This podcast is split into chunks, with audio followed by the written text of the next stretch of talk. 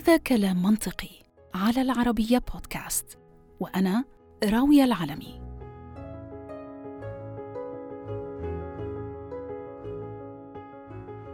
قصص كثيرة ملهمة وبطولات متعددة منسمع عنها ومعارك شتى خاضها محاربين شجعان ضد مرض السرطان. وفي الوقت اللي أصبح الوعي نوعا ما منتشر حول هذا المرض وضرورة الفحص المبكر للكشف عن بعض أنواعه وطرق العلاج المتاحة إلا أنه ربما من أفضل وأقصر الطرق لإلقاء الضوء على هذا الموضوع هو أنه نكون شاهد على قصص نجاح ملهمة في هذه المعركة. عشان هيك بحب أرحب بضيفة حلقتنا لليوم لما المعايطة آه، من عمان. آه، لما طبعا ناشطة جدا في مجال دعم آه، مرضى السرطان من جميع المراحل العمرية وهي أيضا محاربة. حاربت السرطان مرتين وانتصرت عليه وهي بهذا العمر اليافع. أهلا وسهلا فيك يا لما معنا في كلام منطقي. أهلا. أهلا فيكي. طيب أنا حبيت أعمل هاي الحلقة بطريقة مختلفة. آه، حبيت أنه ألفت النظر لتجربة ملهمة أنت مريتي فيها. طبعا في قصص ملهمة كتير فيما يتعلق بمحاربة السرطان وكيف ممكن أنه تجربة قاسية مثل هيك آه، أنه تتحول لشيء إيجابي بفيد المجتمع بشكل كبير. والحقيقة هذا هو المثال اللي لقيته فيكي. أنا اطلعت طبعا على آه، مواقع أو صفحاتك على مواقع التواصل الاجتماعي. ما شاء الله عندك أكثر من 700 ألف متابع على انستغرام آه، وهذا غير طبعا المنصات الأخرى. آه، يمكن تيك توك كمان آه، عندك يعني عدد كبير من المتابعين. ولفتني كل النشاطات اللي بتقومي فيها والحملات لدعم مرضى السرطان من جميع النواحي ويمكن من أكبر ناحية هي الناحية النفسية. حابة أسمع تجربتك إذا بتحكي لنا أكثر عنك وعن رحلتك مع السرطان. آه، تجربتي آه، مع المرض آه، كانت بعمر صغير. وأنا بعتبر حالي بمثل صورة عن كثير ناس شباب بنات نساء رجال حتى الأطفال ليوصل صوتهم بطريقة توعوية وطريقة صح. مع المرض بأول سنة جامعة بالفصل الثاني من الجامعة. كان دخولي على الجامعة مع دخولي على قصة جديدة بحياتي. آه، بأقل من 48 ساعة هيك الحياة لما كل الأحداث تاعت الحياة تتغير آه، هو هذا كيف بعتبروه الاختبار الحقيقي. قد إيه الإنسان عنده قدرة تحمل آه، مواجهة صعاب الحياة عن جد.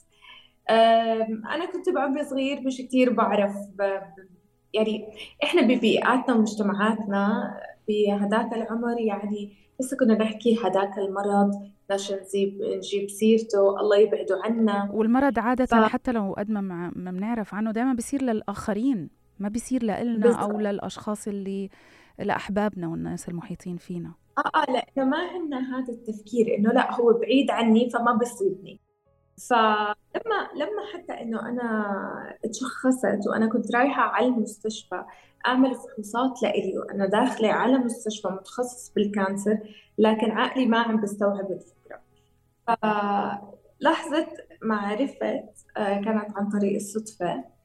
آه، كان كان غضبي لإني أنا مو فاهمة شو يعني cancer كان غضبي على أهلي ليش خبوا علي. آه أهلك كانوا يعرفوا وانت ما كنتي تعرفي؟ آه، لأنه أول ما عملت الخزعة اللي هي تبين عن طريقها تشخيص نوع الورم. آه، أنا بنت وحيدة بين شابين فبتعرفي إحنا بمجتمعاتنا الفكرة عن البنت الوحيدة إنه هي بنت دلوعه آه، بتتحمل خبر معين. ف... فكانوا كثير خايفين إنه كيف بدهم يمهدوا لي الموضوع أو كيف بدهم يحكوا لي أو يوصلوا لي المعلومه فأنا عرفت عن طريق الصدفة إنه الممرض كان عم بينادي إنه مين لما معايطه أو مين لما؟ فأنا هيك متحمسة زي كأني بالمدرسة إنه أنا أنا قال لي جرعتك الكيماوي إنه بكرة أو بعده هيك بالضبط. فأنا إنه هون هاي الصدمة كانت عندي. طبعا زي أغلب مرضى ال cancer أول إشي بنروح نعمله بنروح نمسك الموبايل وبندور على جوجل شو يعني cancer. خصوصا إذا كان الواحد عارف إيش نوع ال cancer تاعه؟ معلش إذا إذا إذا بتسمحي لي أسألك يعني آه، شو what kind of cancer أي cancer أصابك؟ عندي ليمفوما ليمفوما بالغدد الليمفاوية. yes بالغدد الليمفاوية لمرتين. فبعدين آه، مثلي مثل الناس كنت أدور على جوجل إنه إيش بالضبط شو يعني مرض الليمفوما أو cancer ال lymphoma. للأسف آه، الجوجل برضه مش كتير بيعمل لنا filtration بالطريقة الصح. فممكن تطلع أصلا أخبار إذا أنت نفسيتك مش جاهزة وهلأ أنت حاسة بقمة السلبية مرات بتزيد الموضوع. فعشان هيك دائما بنصح أي مريض cancer لما تسمع الخبر ما تروح يكون أول إشي طريقك جوجل. اس اسمع من دكتورك افهم من دكتورك بعدين يعني اعمل ال search اللي انت بدك إياه. آه بلشت الرحلة. طبعا مثلي مثل أي صبية يكون همها شعرها. فأنا بنت كان شعري طويل وكتير مبسوطة عليه مثلي مثل أي بنت. اخترت إني أنا أحتفل بقصة شعري إنه أنا ما بدي أروح على المستشفى أشوف شعري يوقع قدامي. فاخترت إني أحتفل وعملت احتفال مع صحباتي إنه على أساس يقصوا لي شعري فعلا صار هذا الموضوع. وكنت رايحة على أول جلسة لإلي جاهزة. لابسة الباروكة ومهيئة حالي نفسيا. وبتذكر في قبل أول جلسة آه، أمي أعطتني كتاب اسمه قوة عقلك الباطن. دخلت على الجلسة كنت آه، ما بعرف ليه وقتها استغربوا إنه ليه ردة فعلي متفائلة؟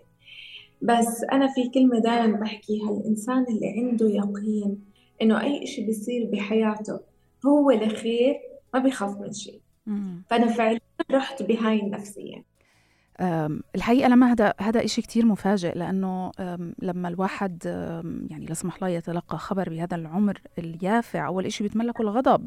ليه أنا؟ شو عملت؟ صح. طب أنا لسه ما بلشتش حياتي. آه صبية لسه انت بأول عمرك يعني لسه بدك تدخلي على الجامعة وتبلشي حياتك وتبلشي آه كارير آه مسيرة مهنية آه برضه بدك تلتقي بشريك حياتك في في وقت من الأوقات. ف مستغربة إنه كان يعني شو سر هاي هاي الإيجابية اللي دخلتي فيها على هاي هذه المعركة؟ هل كانت نابعة من طبيعتك؟ أنت إنسانة أصلا آه، كتير إيجابية أم إنه حسيتي كأنه في إشي صار في شيء أعطاكي نوع من أنواع القوة؟ أعتقد إنه أنا طول عمري كنت من حتى بطفولتي دائما إلي عالمي. فدائما بآمن بآمن قد إيه إنه أنت بت بتآمن بقوتك وإرادتك بصير لك اللي بدك إياه. يعني لما كانوا يسألوني شو بدك تصيري بس تكبري أقول لهم رائدة فضاء. يستغربوا. كيف انه كيف بنت صغيرة عم تقول رائده فضاء إنه ليه؟ بقول لهم ليه؟ ما في شيء مستحيل. بقدر أكون شو ما بدي. أكيد. فلما لما كمان كبرت أنا كثير بآمن أي إنسان بصير أي حدث بحياته ربنا بنفس الوقت بنزل عليه قوة هو ما بيعرف منها في هدوء في سكينة بس فيها هيك يعني الهدوء مش الهدوء المريح الهدوء اللي بده يخفف عنك عقلك عقلك بده يحميكي تحت تأثير الصدمة. فممكن ردة فعلي كانت إنه عقلي عم يعطيني المعلومة شوي شوي. وكمان أنا ليه قلت لك إنه في على نقطة إنه أمي كانت عطيتني كتاب قوة عقلك الباطن؟ لأنه أنا بلشت أقرأ فيه بالوقت تزامن مع يعني بدي أبلش بالعلاج. نفس كنت كمان من الكتب اللي أثرت فيه لا تحزن. فبهذاك الوقت لما تصيري نوعا ما روحانيا إنه تستقر عندك المشاعر إنه ما تخافي. آه، في إشي يمكن أنت هلا مو فهمتيه بس هو أكيد لخير. تطمني. طبعا وجود وجود وهذا هذه نقطة بحب أركز عليها وأنت عم تحكي لنا آه، قصتك لأنه قصتك لسه بعد ما انتهت. ولكن قد إيه كان دور ال ال ال الأحباء اللي حواليك والدك والدتك إخوانك صحباتك محيطك مجتمعك. قد إيه الدعم اللي ممكن يقدموا لك إياه وحتى هن كيف بيتقبلوا الخبر وكيف بيتعاملوا معه مهم بهاي المرحلة. خصوصا لأنه للأسف وأنا عم بحكي هذا الحكي يعني عن تجربة شخصية سواء مع آه، والدتي. أنا طبعا آه، كنت حكيت في حلقات سابقة بالحلقة اللي تحدثنا فيها عن العلاج المناعي عن إصابة والدتي بمرض السرطان. الحمد لله آه، صارت كتير أحسن. ولكن أيضا عندي صديقة مقربة جدا لإلي. للأسف أيضا تم تشخيصها بمرض سرطان الثدي من أشهر قليلة. وهي أم لطفل عمره أربع سنوات والتجربة كانت كتير قاسية. عليها وانتبهت إنه وهي طبعا لسه هلأ في طور العلاج انتبهت قد إيه حتى اللي حواليها كانوا هن نفسهم بدهم مساعدة نفسية. مش عارفين كيف يتعاملوا هن مع الخبر لأنه هو نوع من أنواع ال ال يمكن بالطب النفسي نوع من أنواع الجريفنج بيقولوا له بالإنجليزي اللي هو لما آه أنت بتحزني وكأنه في حالة موت لأنه انتهت مرحلة من حياتك أو في إشي انتهى وفي إشي تاني عم ببلش. فكل المراحل اللي النفسية اللي بتمري فيها بتعاطي مع الموت برضه نفس الإشي بتعاطي مع خبر بهذا الهول آه مثل مرض السرطان. فكيف كانت تجربتك في موضوع السبورت الدعم من محيطك؟ آه أنا آه ممكن هاي القصة شوي هيك تكون تستغربوها بس أنا بأول مرة قررت أخفي الموضوع عن والدي. والدي كان عامل عملية قلب وكانوا أهلي لسه ناقلين جديد على بلد تانية ببريطانيا. وإخواني طالعين يدرسوا من جديد. فبرضه ما بعرف ليه كان عندي قراري بالأردن لحالك يعني؟ بالأردن لحالي بدرس بالجامعة هذا إشي بصعب ف...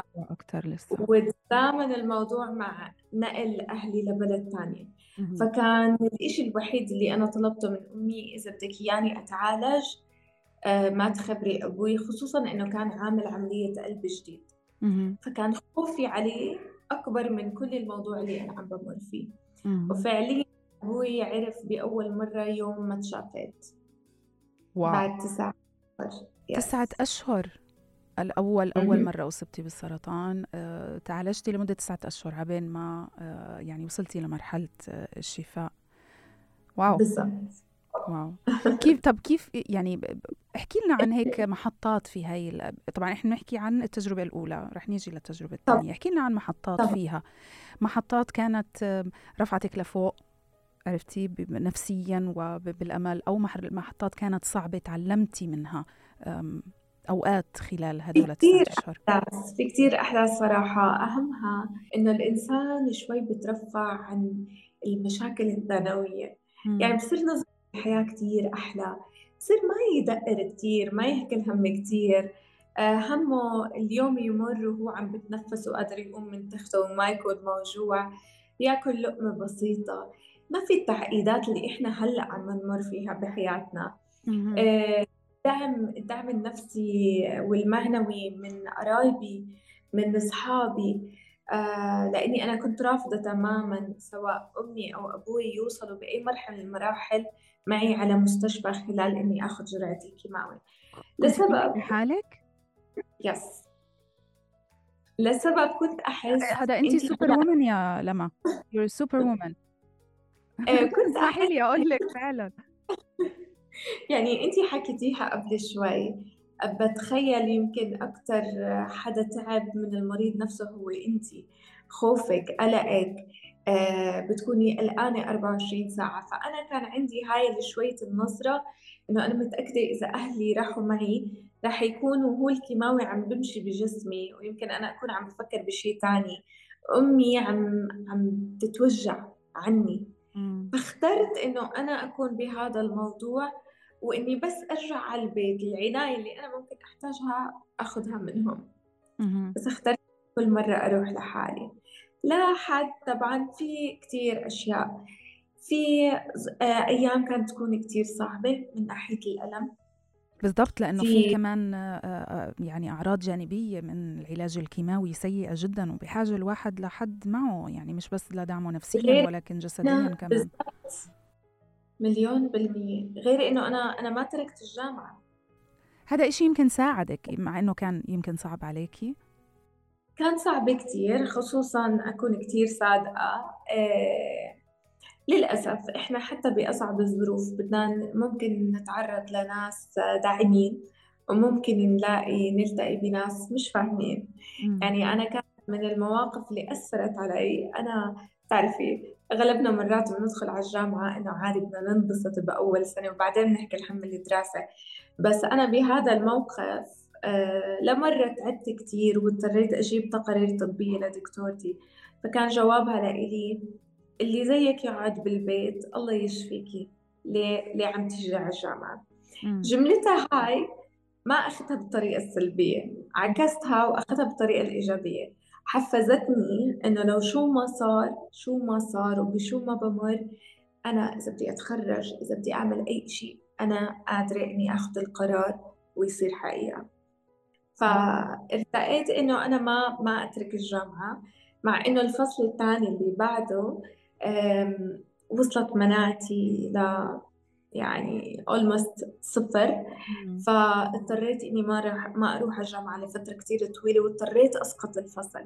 فهي معاناة مريض ال cancer ما بتكون بس بالمرض وبالوجع وبالتعب في مجتمع في حياة برا في أحكام مطلقة في نظرة شفقه كل هاي الظروف النفسية اللي مريض ال cancer بيكون بمر فيها بوجهة نظري هو القادر والأولى بأنه يعلم الإنسان شو يعني حياة لأنه اللي قادر على مواجهة كل هاي الظروف ويطلع منها سوي عقليا ونفسيا ومتفائل هذا إنسان ترفع له القبعة صراحة. مزبوط. فأنا يعني بحكي عن ناس كثير عم بلتقي فيهم بشوفهم آه، أم آه، وزوجة بتشتغل ببيتها وبتشتغل بشغلها وبتروح تتعالج هاي هاي إنسانة فخر فخر لكل حدا بالحياة. طبعا طبعا. هو يقال زي ما بيقولوا يعني ما بيقوي الحديد إلا النار في النهاية. صح. وهي الأوقات الصعبة هي اللي بتبين معادننا وبتعطينا فرصة لل, لل... لأنه نكبر آه، أو إنه نتطور ويكون في عنا آه، أدوات وأسلحة نحارب فيها الحياة بشكل فعال أكثر بعتقد.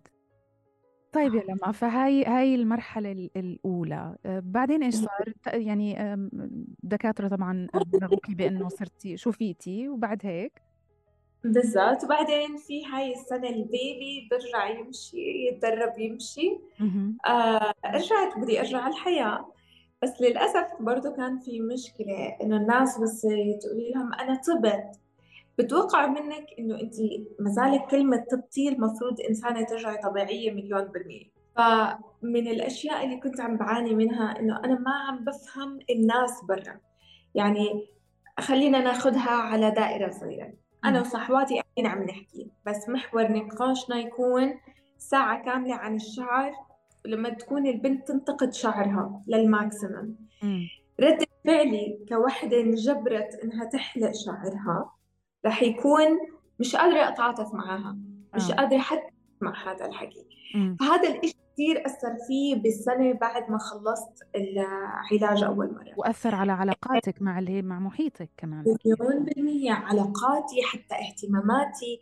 آه، مش قادرة أتقبل المشاكل اللي الناس عم تشكي منها. إنه إذا حدا عمل حادث بسيط خبط سيارته بيكون يومه كله آه، خلص. يعني كأنه صار سلبي جدا. فهاي الأمور أثرت علي بفترة اللي ما بعد المرض. بس بعدها بتذكر آه، جملة كتير مهمة.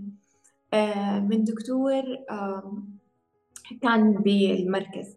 قال لي لما بدك آه، رحت أنا قلت له قلت له دكتور أنا عندي اكتئاب. قال لي حلو جاي مشخصة حالك. واللي هو نتيجة طبيعية طبعا أكيد لأنه مريض السرطان بحاجة لدعم نفسي هائل يعني. طبعا وهذا الإشي لهلأ يعني الناس ما بتحكي. فأنا رحت قلت له أنا دكتور أنا عندي اكتئاب. قال لي طب كيف قررتي عندك اكتئاب؟ قلت له الناس بدها أشياء بالحياة أنا ما بدي إياها.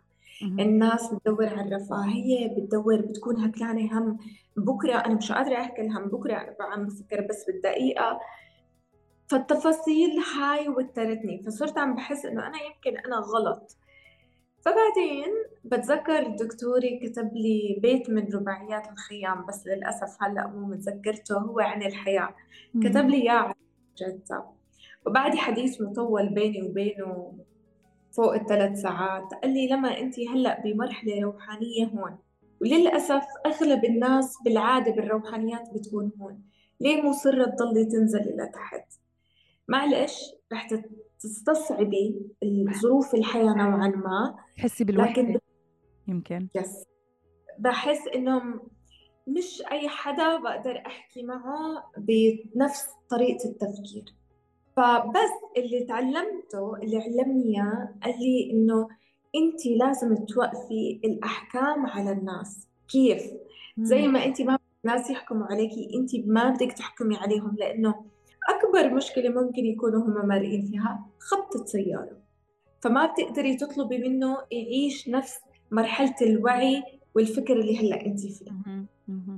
طيب وبعد هيك بعد كيف كيف قدرتي تطلعي أو تتعاملي مع آه، يعني أنتِ هيك طلعتي من مشكلة طبية لمشكلة اجتماعية نوعًا ما، كيف تعاملتي معاها وشو صار معك بعد هيك؟ آه، كنت بعدني مثلا ما فيش أكيد شعر على راسي ومثلا أحط الباروكة وإذا دخلت محل ويكونوا البنات بيقولوا لي wow شعرك كتير حلو بالباروكة بنص الكافيه أقول لهم ما عندي شعر بس بنفس الوقت thank you فكان عندي ردات فعل شوي غريبة آه بس كنت مبسوطة إنه متصالحة هي ردات فعل بريئة لأنه في النهاية أنت فعليا لما صابك هذا المرض كنت بعدك طفلة. بالضبط أول سنة جامعة يمكن بعمر 18 19 سنة. صح صح. فكانت ردات فعلي كتير عفوية ما أكتر ما ما أحكي كتير هم. مشاعري آه، دغري من قلبي على لساني فهذا الموضوع كتير مريح. الواحد بيصير هو روحه أولوية كل إشي بحياته. لأنه بتذكر آه، أنا بتعالج من من من الأشياء اللي هيك فجأة صفنت فيها مرة كان كان عندي التهاب كتير قوي. وضليتني عم بفكر أنا بالتخت وموجوعة. كنت قاعدة عم بفكر بقول طب لما أنت إيش بتقدري تعملي؟ فكرت إنه أنا الجسم الجسد اللي أنا عايشة فيه هلأ ما بقدر أسيطر عليه ولا قادرة أشفي. وموجوعة بس الإشي الوحيد اللي بدون نقاش رح دايما أدير بالي عليهم شغلتين عقلي وروحي. الله. هدول شغلتين كتير مهمين. فمشان هيك لو شو ما صار يعني دايما بكون بفكر إنه هذا الموضوع كتير مهم. لازم أدي انتبه على هدول النقطتين. الحقيقة يعني yes. واضح بأنك ما بعرف إذا هي التجربة اللي أعطتك ولا أنت أصلا بطبيعتك على ما يبدو إنسان ناضج كتير أكثر من عمره. لحتى تقدري تفكري بهذا العمق أصلا بالتعامل مع ما لا نستطيع أن آه، نتحكم فيه وبالمقابل مع ما نستطيع أن نسيطر عليه. أنا نوعا ما بيسموني الطفلة المعجزة. أنا كمان أنا كمان مولودة ست أشهر. أنا ما كملت التسع أشهر. فأصلا يعني حتى من ولادتي كان في دائما يكون في أكشن معناته لقبك المحاربة مش عبث يعني نهائيا المحاربة لما. طيب ولما كيف كررت معك التجربة مرة أخرى لأنك آه، السرطان رجع؟ رجع لي رجع لي المرض بعد تقريبا سنة. آه برضه هون كانت برضه لينفوما هون كانت الصدمة كتير أقوى. كتير أقوى لأنه كمان آه في مرات مصطلحات أنا دائما بقول ما تحكوا لمريض الكانسر. ما تقولوا له إذا طبت يعني مليون بالمية ما برجع لك هي الخلايا السرطانية موجودة بكل جسم.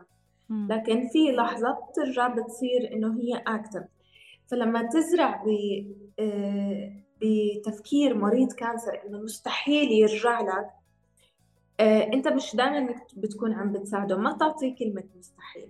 خليه إنسان واعي عشان هيك في شيء اسمه فحوصات دورية دائما لازم الواحد يعملها. لكن برضو بهاي المرة آه رح أشرح لك هلأ ليه أنا صرت أكثر بالروحانيات. ما بعرف إذا هاي الأحداث بتتصدق ولا لا بس هو هذا اللي صار معي. أنا بس إجاني شعور إجاني شعور إنه أنا مش تمام. وكان صار لي بس شهرين عاملة الفحوصات ورحت لدكتوري وقلت له بليز أنا بدي أرجع أعيد الفحوصات. قال لي لما ما صار لنا شهرين. يعني مش منطق. وطبيعي مريض ال cancer بعد هاي التجربة يصير عنده إنه يعني خوف. خوف وتوتر دائم بالفعل. exactly ف اللي قلت له طب بصير بس نعمل فحوصات بس هالمرة وبعدين يعني أنت شوف إيش المناسب.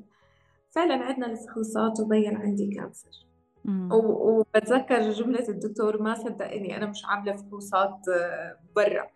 بس هيك بآمن إنه الإنسان طبيب نفسه. هو أكثر حدا بيقدر يحس بجسمه وتغيراته آه، فمشان هيك صراحة آه، بعدين بعد ما تم تشخيصي بسرطان الغدد الليمفاوي للمرة الثانية هون بلشنا الرحلة الثانية.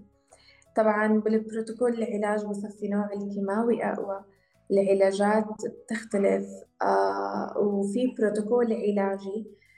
مثلا ممكن آه، يعالجوه بالطريقة الأولى والثانية وبيتركوا بالعادة مثلا زراعة النخاع لآخر شيء مثلا ممكن يكون كخيار. فبس لأنه كنا مترددين بين زراعة النخاع وبين آخذ نوع الكيماوي اللي كتير قوي اضطروا يعملوا لي اللي هو سحب الخلايا المناعية على أساس إذا اضطروا يرجعوا يعملوا لي زراعة نلاقيهم فصار إنه أنا انسحبت الخلايا لكن أخذت نوع الكيماوي اللي كتير قوي. آه. فهون كانت كمية التعب مضاعفة. يعني عادي إنه أنحرم من الأكل والشرب شهر ونص شهرين أضلني على السوائل. آه، أعيش بغرفة العزل لوقت كتير طويل. الأمراض والالتهابات والتقرحات تكون أضعاف مضاعفة. وإحنا عم نحكي عن كل هذا الوقت أنا كنت بالأيام اللي أكون مصحصحة فيها أكون بجامعتي.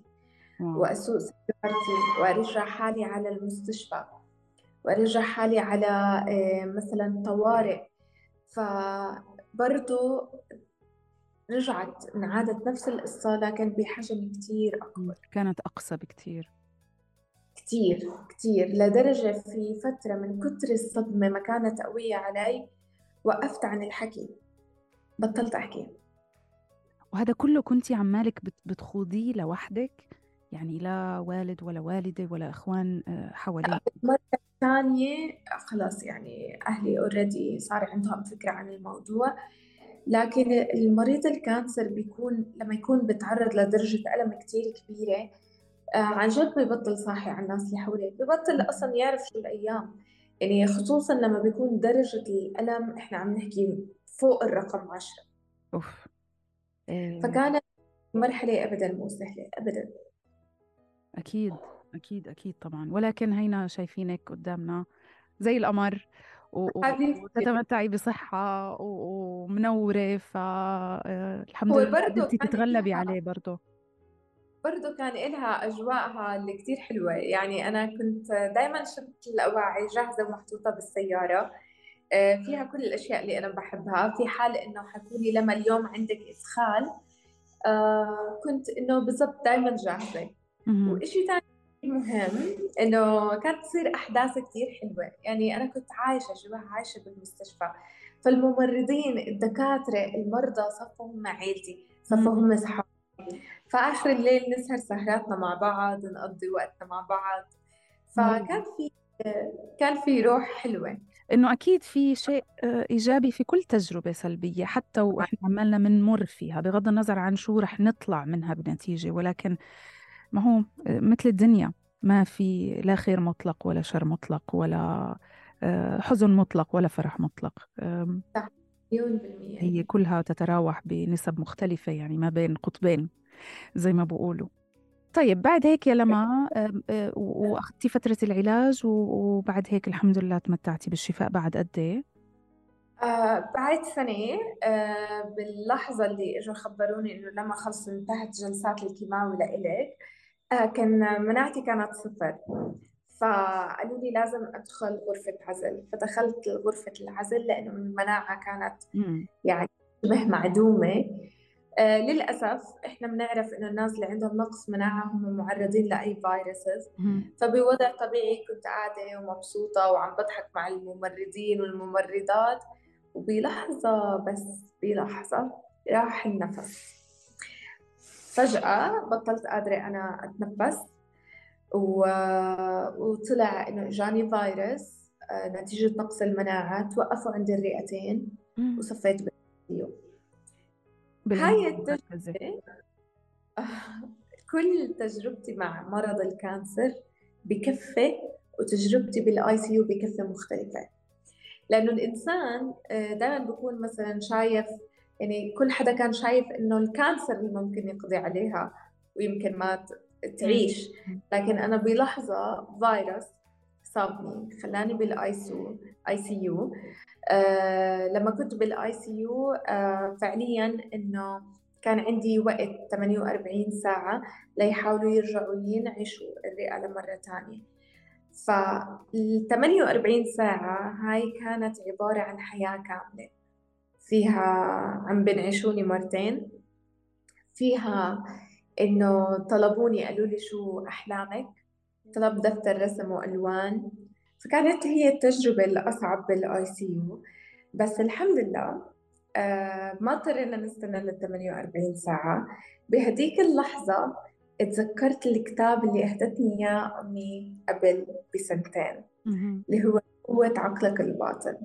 واخترت إنه بهاي اللحظة إني أحاول أفكر إنه طب هالعائل اللي الله عاطينا إياه إنه إيش عن جد ممكن أنا أقدر هلأ أفكر؟ خليني أفكر إنه هلأ فعليا الرئتين بدهم يشتغلوا ويرجعوا تمام وأتخيل إنه أنا عم بتنفس بدون الأجهزة. وفعليا كل شيء بقدرة رب العالمين كنت كنت في وعيك وانت بالعناية المركزة. ما كنتيش فاقدة الوعي. كنت متمسكة بالحياة كنت متمسكة بالحياة إنه أنا أنا حقي أعيش. فكان عندي الحياة متمسكة فيكي. بالضبط. فقد ما كنت متمسكة بالحياة تخيلت الرئتين بيرجعوا بيتنفسوا. ف والحمد لله أه وقفت على إجري. كل شيء بإرادة ربنا ورجعت إلي صحتي وعافيتي. وصفى من هذاك اليوم عهد ووعد على نفسي إني أكون جنب كل مريض cancer. أه نفسيا ومعنويا وماديا إن استطعت. wow. وفعلا هذا اللي عملتيه لأنه أنت بالضبط. يعني نشيطة جدا في مجال آه، آه، الحملات سواء كان توعية أو الدعم لأطفال اللوكيميا مثلا آه، شفت على صفحتك على مواقع التواصل بنفس الوقت بتلمي تبرعات أيضا عملتي حملة ل لم تبرعات لمراكز أيضا تعنى بالسرطان. حدثينا أكثر عن هذا الجانب كيف قدرتي تحولي هاي التجربة القاسية؟ اللي حاربتي فيها جاهدتي مجاهدة فيها مرتين واللي بينهم كمان لغاية ما خرجتي بهاي آه، النتيجة الإيجابية المفيدة. أه صراحة بعد ما خلصت التجربة مع مرض الكانسر ضليتني بس أرجع أروح أعمل فحوصات أشوف أطفال فأقول هالطفل يعني إحنا كبار وبنستحمل طب كيف هالطفل قادر؟ طب إيش ناقصه؟ إيش محتاج؟ لما صرت أتعامل مع الأطفال أكتر الطفل بده حضن بده حدا يقول له معلش إذا أنت متوجع إذا مش عارف يعبر تعال بس معك. آه بده يتعامل مع الأطفال التانيين بطريقة كتير طبيعية. فبلشت القصة إني أنا يعني صاروا أكتر من عائلة يعرفوني. وأنا لأني كنت بدرس أطفال كمان فعندي الطريقة والأسلوب إني أعرف أوصل للطفل. فإذا كان الطفل مغلب أمه ما يأخذ الأدوية تاعته أو ما يأكل أكل هيلثي فكنت كنت الواسطة بين الطفل والأم. حلو. فبعدين بيوم من الأيام وهو الموضوع ما وقف بس على الأطفال في كمان شباب وبنات بسميهم عيلتي الثانية. آه، هم جزء لا يتجزأ. كنت معاهم برحلتهم مع المرض. في منهم خسرتهم بس أنا ما بعتبر إني خسرتهم على طول لأنه روحهم معاي على طول وكل إشي بعمله هلأ عن روحهم. لكن بقعدة من قعداتنا قالوا لي لما ليه ما تكبري الموضوع؟ وليه لما تعمليه مبادرة؟ قلت ما بعرف شو يعني أعمل مبادرة ما بعرف شو أسميها. قالوا لي أنت شو بتعملي؟ بتلمينا وبتعطينا أمل. سميها لمة أمل. جميل. وفعلا اتسمت لمة أمل.